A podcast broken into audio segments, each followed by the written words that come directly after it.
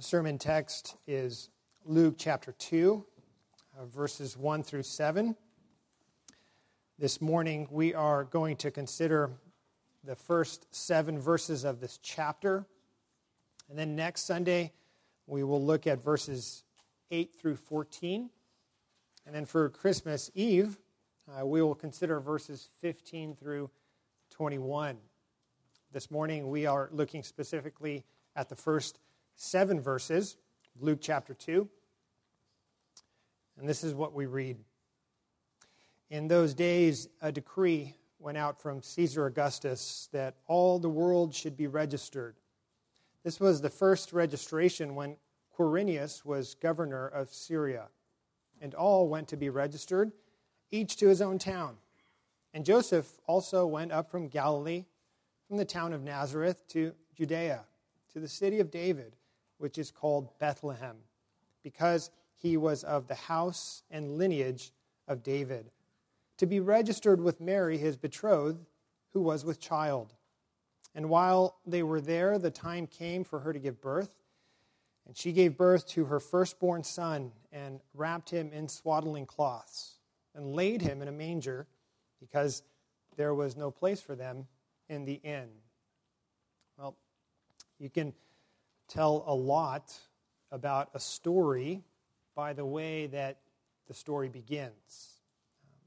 One example is if I say to you, uh, once upon a time in a land far, far away, right, your brain, once you hear that phrase, it immediately switches because it knows that you're listening to a fairy tale. Right? You know it's not a true story, but you know that, hey, there might be some kind of truth in what I'm hearing. Uh, like we can learn some truth from uh, the story of Snow White, which is a fairy tale. And the truth of that might be uh, don't eat apples from shady ladies, right? That's a truth you could take away from the story of Snow White. But now imagine if you're uh, sitting with your grandfather and he begins a story this way and says, When I was fighting in the war in Vietnam, this is what happened to me. Once he begins that way, you know that he's not telling a fairy tale. He's not telling you a made up story. He's telling you something that really happened in time, in history, in his own life. And you know, that's exactly how Luke begins the account of Jesus' birth. He begins with the timing of it. As we see in the first two verses of Luke chapter 2, in those days a decree went out from Caesar Augustus that all the world should be registered. This was the first registration when Quirinius was governor of Syria. He begins by locating the birth of Jesus at a certain moment in time, in history. And what we see is that as Luke records these events, he is writing Holy Scripture. This is a historical account of historical facts. And Luke, as we see, uses historical people to help us pinpoint the time of Jesus' birth. So, as we you know, consider these verses and the Scripture as a whole, we need to know that these are not just uh, timeless truths that we're reading. These are not just good moral lessons. You know, some people say that, you know, if Christianity uh, is not true, uh, if what we read in the Bible never actually happened, uh, you know, that's okay, they'll say, because, you know, at least we can learn some good things from it, right? Some moral lessons from it all. Like we can learn the same lessons from fairy tales and fables and myths. But, friends, that idea is completely foreign to the scriptures, and especially to Luke. He wants us to see what really happened in time and history. He shows this clearly again at the beginning of his gospel, the very beginning of his gospel in Luke chapter 1. If you have your Bibles, you can just turn perhaps one page over. Luke chapter 1, the first four verses. Luke writes Many people have set out to write accounts about the events that have been fulfilled among us. They used the eyewitness reports circulating among us from the early disciples. And then he says in verse 3 you know, having carefully investigated everything from the beginning, I have also decided to write an accurate account for you, most honorable Theophilus, so you can be certain of the truth of everything you were taught. Do you see how Luke begins his gospel? He, he begins as a historian, he's like an investigative reporter.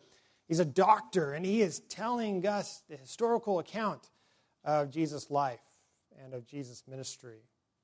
He's writing under the inspiration of the Holy Spirit, and his goal and his aim is to provide this accurate, well ordered account of the gospel of Jesus Christ, as he says.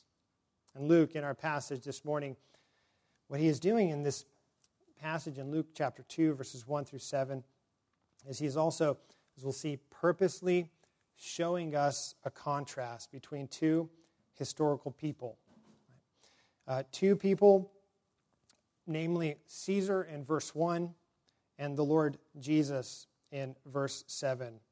Because as we look again, Luke chapter 2, verse 1, who do we read about there? We read about Caesar Augustus, right, who was the ruler of the Roman Empire. The Roman Empire that stretched far and wide. And we see that Caesar decreed that a census should be taken, probably for uh, tax purposes, because by knowing how many people were, were in his empire, he would know how much to charge in taxes. And so we read in verse 1 that he commands this registration and the census be taken.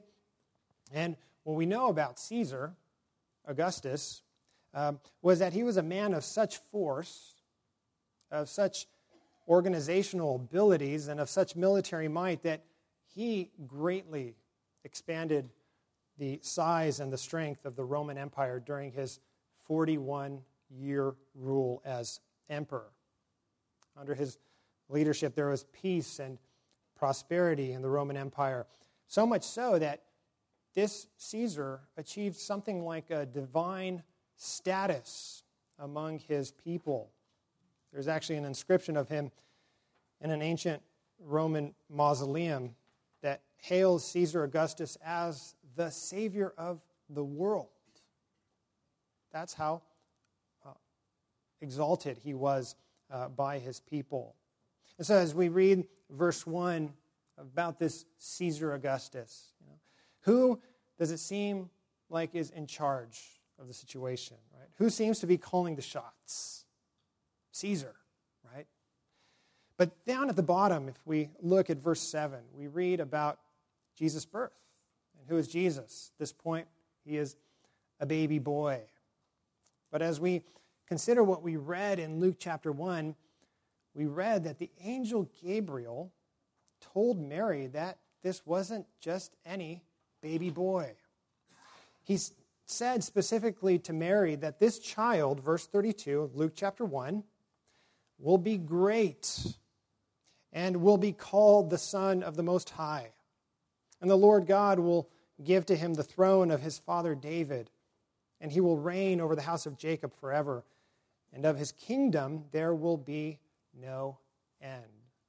You see, loved ones, while it seemed to all the world that Caesar was in charge, that Caesar was calling the shots, what we see instead is that Caesar was simply being used by God to order events just as God wanted them. Because as a result of, of Caesar's decree, of his edict, as a result of, of him desiring to consolidate his power and to take this census, a poor couple, Mary and Joseph, poor family, they were forced to make the long and difficult journey from their home, all to obey uh, Caesar's command. And all of this came about, Luke is showing us, according to God's plan and according to God's timing. It was all according to God's providence. It's exactly what the Apostle Paul tells us in Galatians chapter 4, verses 4 through 5. a couple of verses that we have considered often, even in our series through Philippians.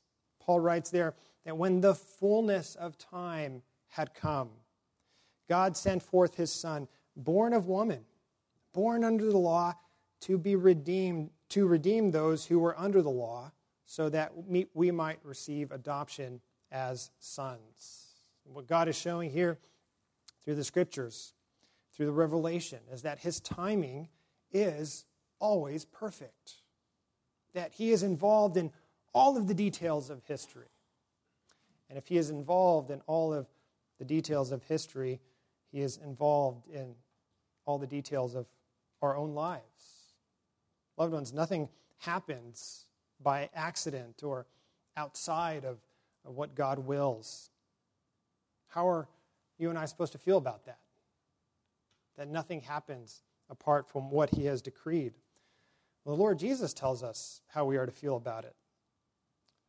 He says in Matthew chapter 10, Not a single sparrow can fall to the ground without your Father knowing it. And the very hairs on your head are all numbered. That's how much God is involved in the details of our lives. And Jesus says in verse 31, So don't be afraid. That's how we are to respond to this truth. Don't be afraid. You are more valuable to God than a whole flock of sparrows. See, friends, do you know how precious you are to God? The Lord Jesus tells us here. We are precious in His sight, we are valuable to Him immensely. Think about the fact that the Lord Jesus gave His life for us, that we have been called into His family, that we are the children of God. And all of that guarantees that everything that happens in your life and my life is according to his good plan for us. And it all happens at just the right time as he has ordained it. We see that Jesus here was born at the right time. And secondly, Jesus was born in the right place. Luke chapter 2, verses 3 through 5. That all went to be registered, each to his own town. And Joseph also went up from Galilee, from the town of Nazareth to Judea, to the city of David, which is called Bethlehem, because he was of the house and lineage of David, to be registered with Mary, his betrothed, who was with child. You know, as we consider these verses, the question might come up why does it matter where Jesus was born? Why does Luke the historian, uh, include this little detail of his uh, birthplace. Well, his birthplace is recorded specifically to show that the location was a fulfillment of prophecy. We read from Micah chapter 5 for our first reading. And in that chapter, Micah, the prophet, said that the Messiah would be born in Bethlehem. I'm going to read Micah 5, verse 2 again. But you, O Bethlehem Ephrathah, who are too little to be among the clans of Judah, from you shall come forth for me one who is to be ruler in Israel, whose coming forth is from of old, from ancient of days. We see that Jesus' birth in Bethlehem was a fulfillment of prophecy about the Messiah. John Calvin writes that Jesus was born in Bethlehem to show in a miraculous way that what was happening was governed by the providence of God. This gives us a greater confirmation that this child was, in fact, the promised Christ. That this child was, in fact, the promised Messiah. Because I want you to consider this morning, loved ones, that you know, when Mary and Joseph arrived in Bethlehem that day, nearly 2,000 years ago, they didn't realize that what was about to occur was in fulfillment of prophecy.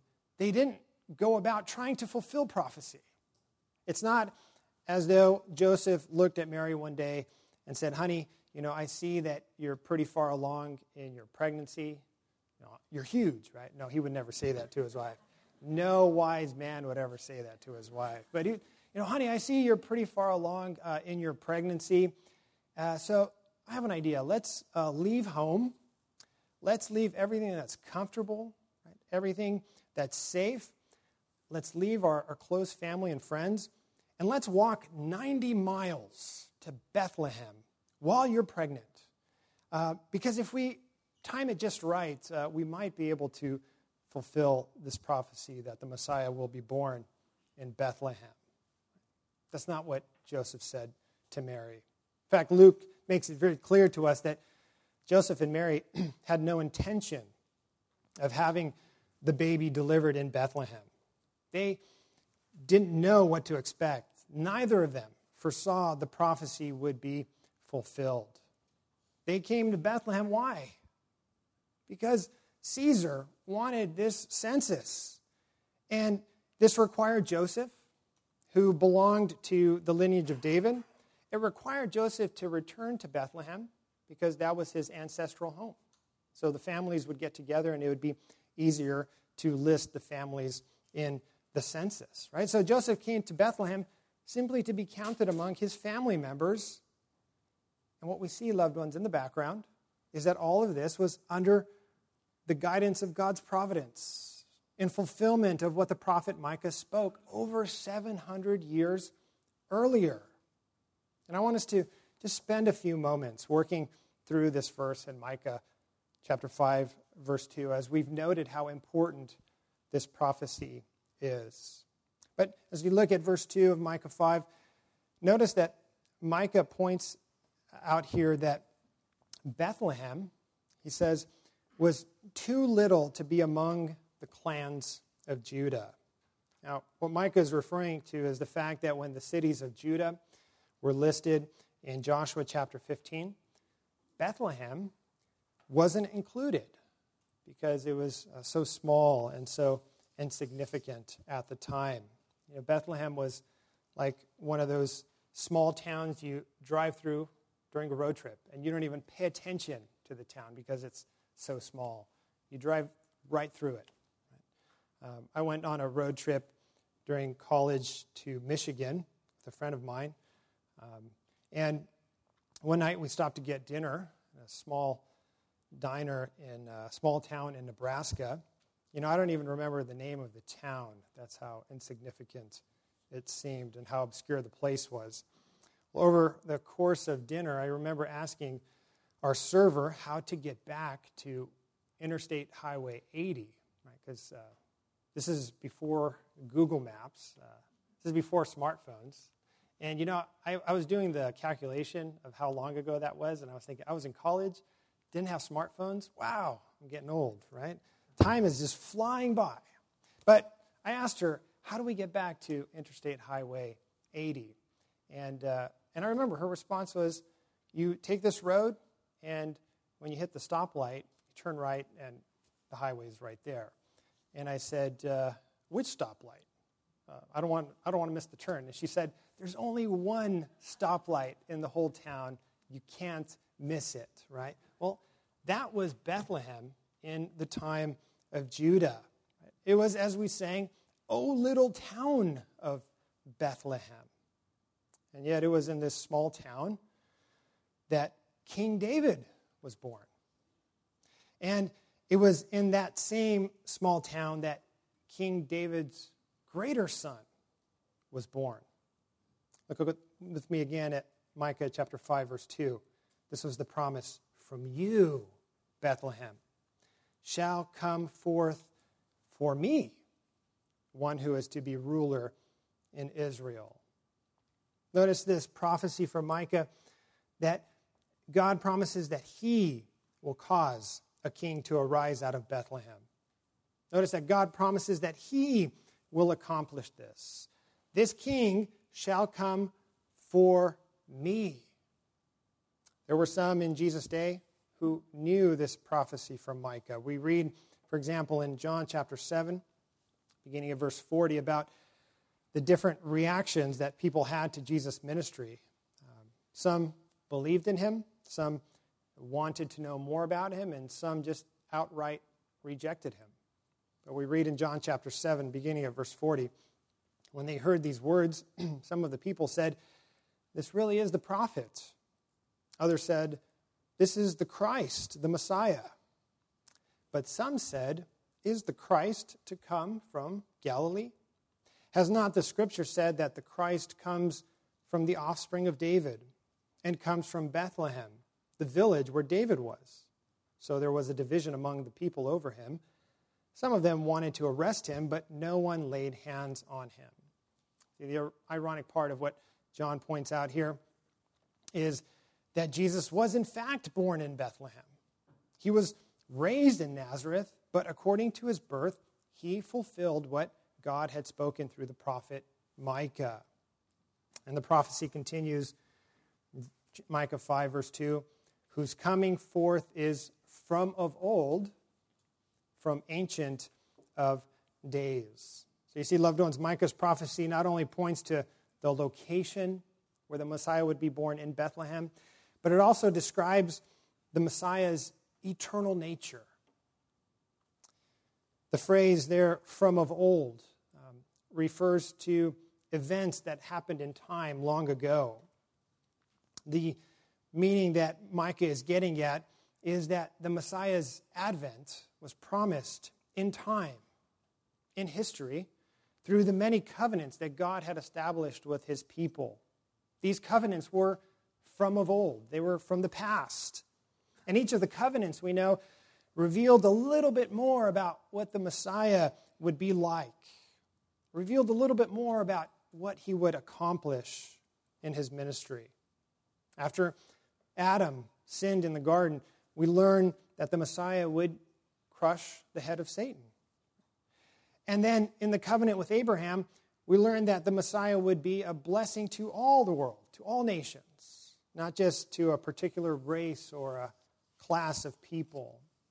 And then as we progress, we learn in the covenant with Moses, we learn that the Messiah would be a prophet who would lead his people in truth. And then finally, in the covenant with David, that he would be a king from David's line. And so Micah says, you know, this Messiah, his coming is from of old, from way, way back in world history. But then notice that Micah adds the phrase, from ancient of days. From ancient days. This expression can also be translated from days of eternity. What's Micah revealing here as he's writing under the inspiration of the Holy Spirit? What's he revealing to us?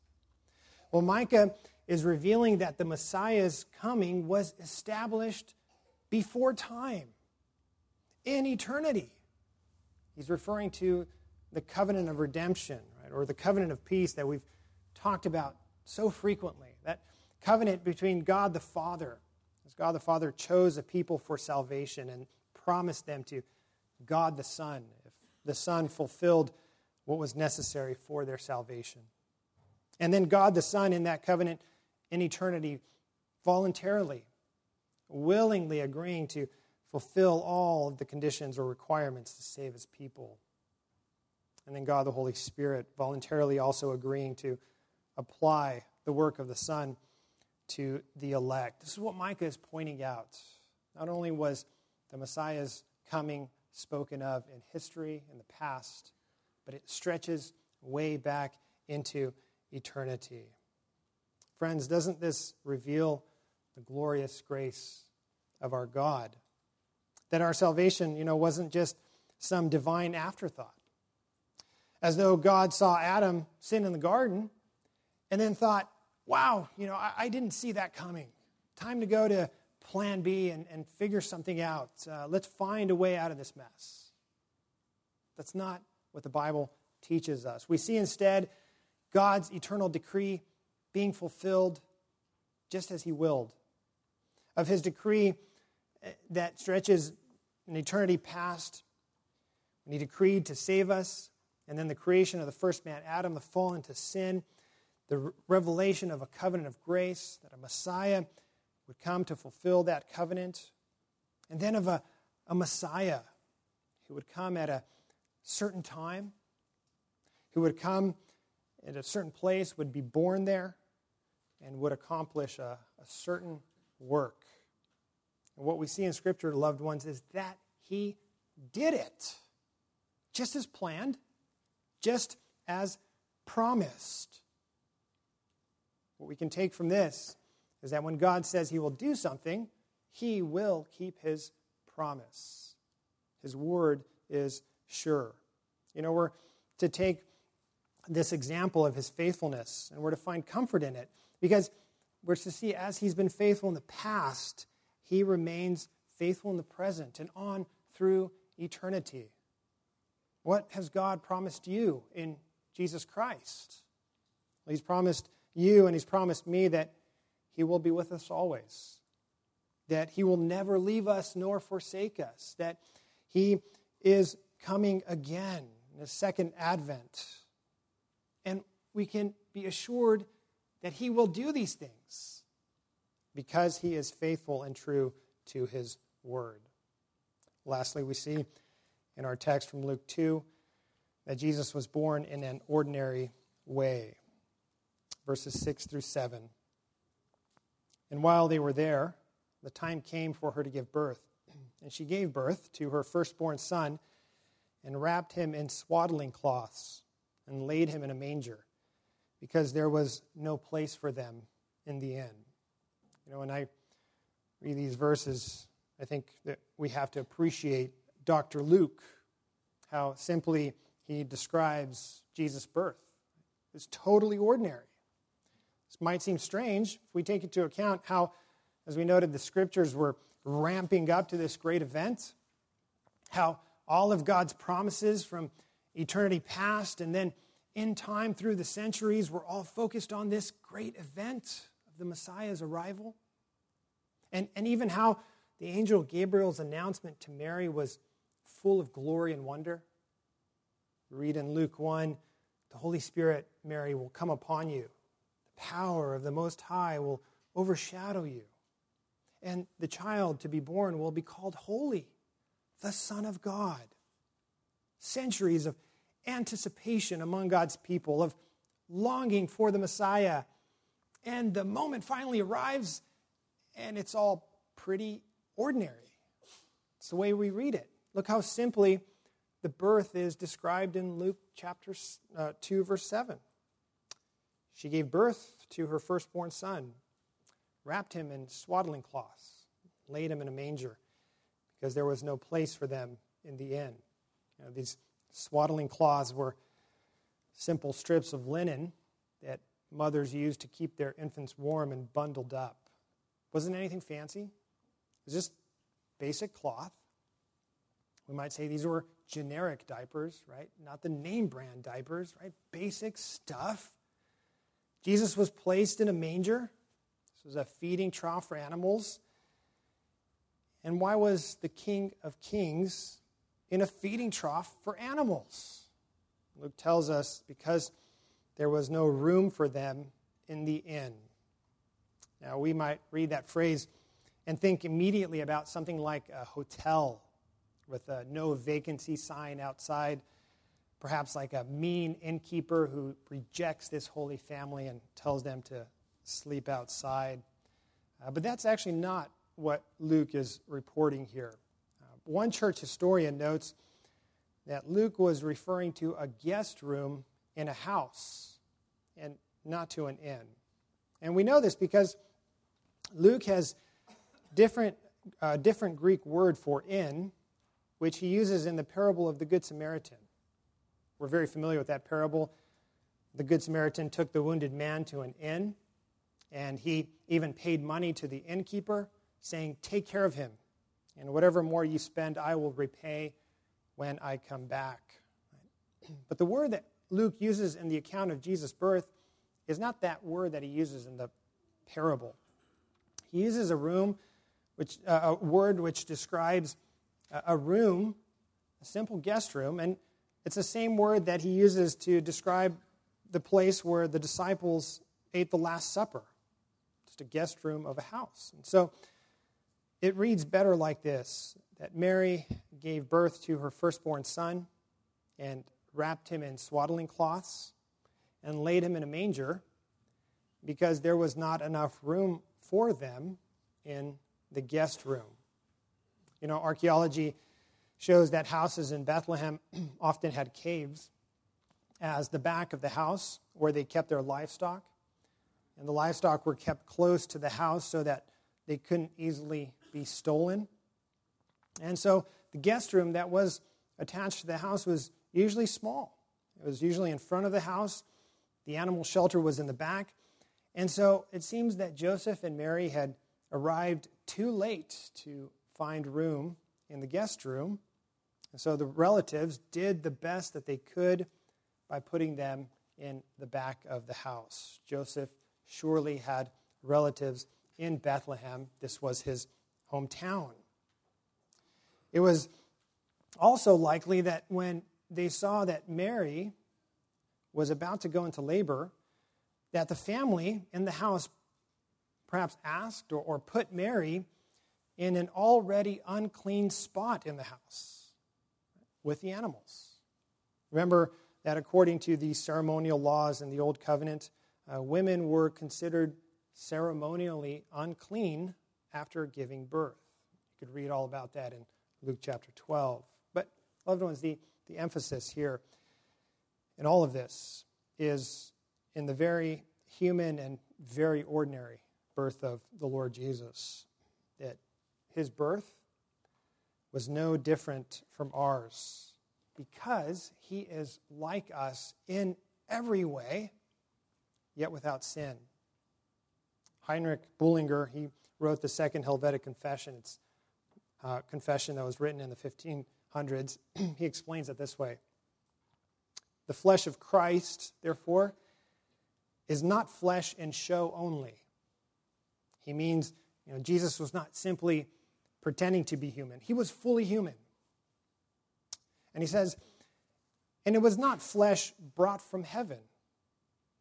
His humanity, Bullinger is getting at, was not some kind of superhumanity, right?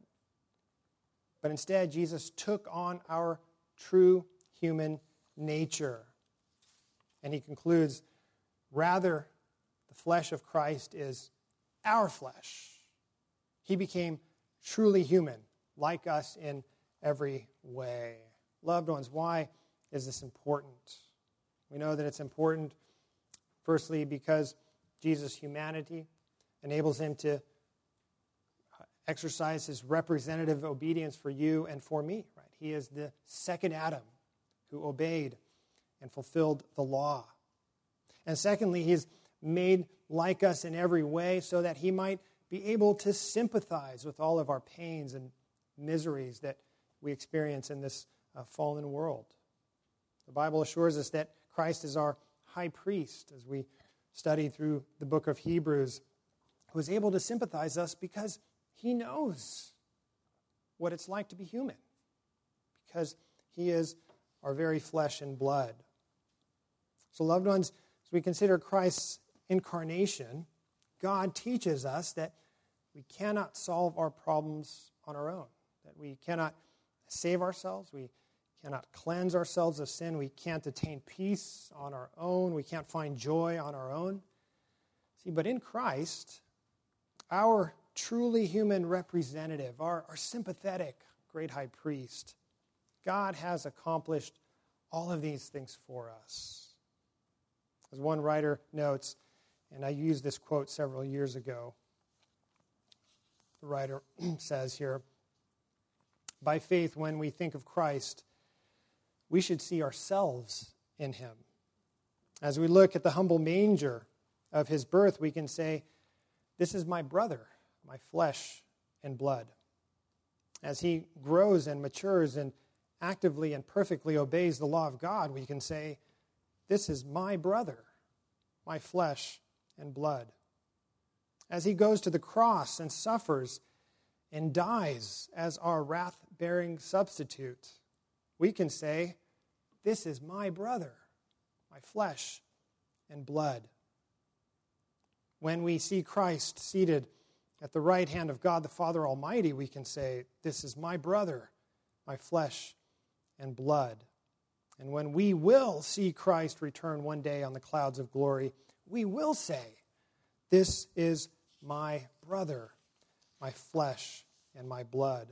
Loved ones, because of the incarnation, we, as believers, can say of Christ what Adam said of Eve.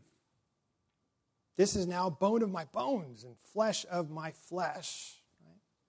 So we look to Christ, our brother, our flesh and blood, who died for us and who is now at the right hand of God for us and who will return for us on the last day. All praise and all glory be to him. Amen. Let us pray. Lord, we thank you for your word and for revealing to us the way of salvation. Truly, there is no other name under heaven by which we must be saved. Thank you for sending the Lord Jesus to accomplish what we never could and to redeem for himself a church, a bride, an eternal love. Lord, work this truth deep into our hearts and minds so that we might love as you love us, forgive as we have been forgiven, and serve as we have been served. For it's in Jesus' name that we pray. Amen.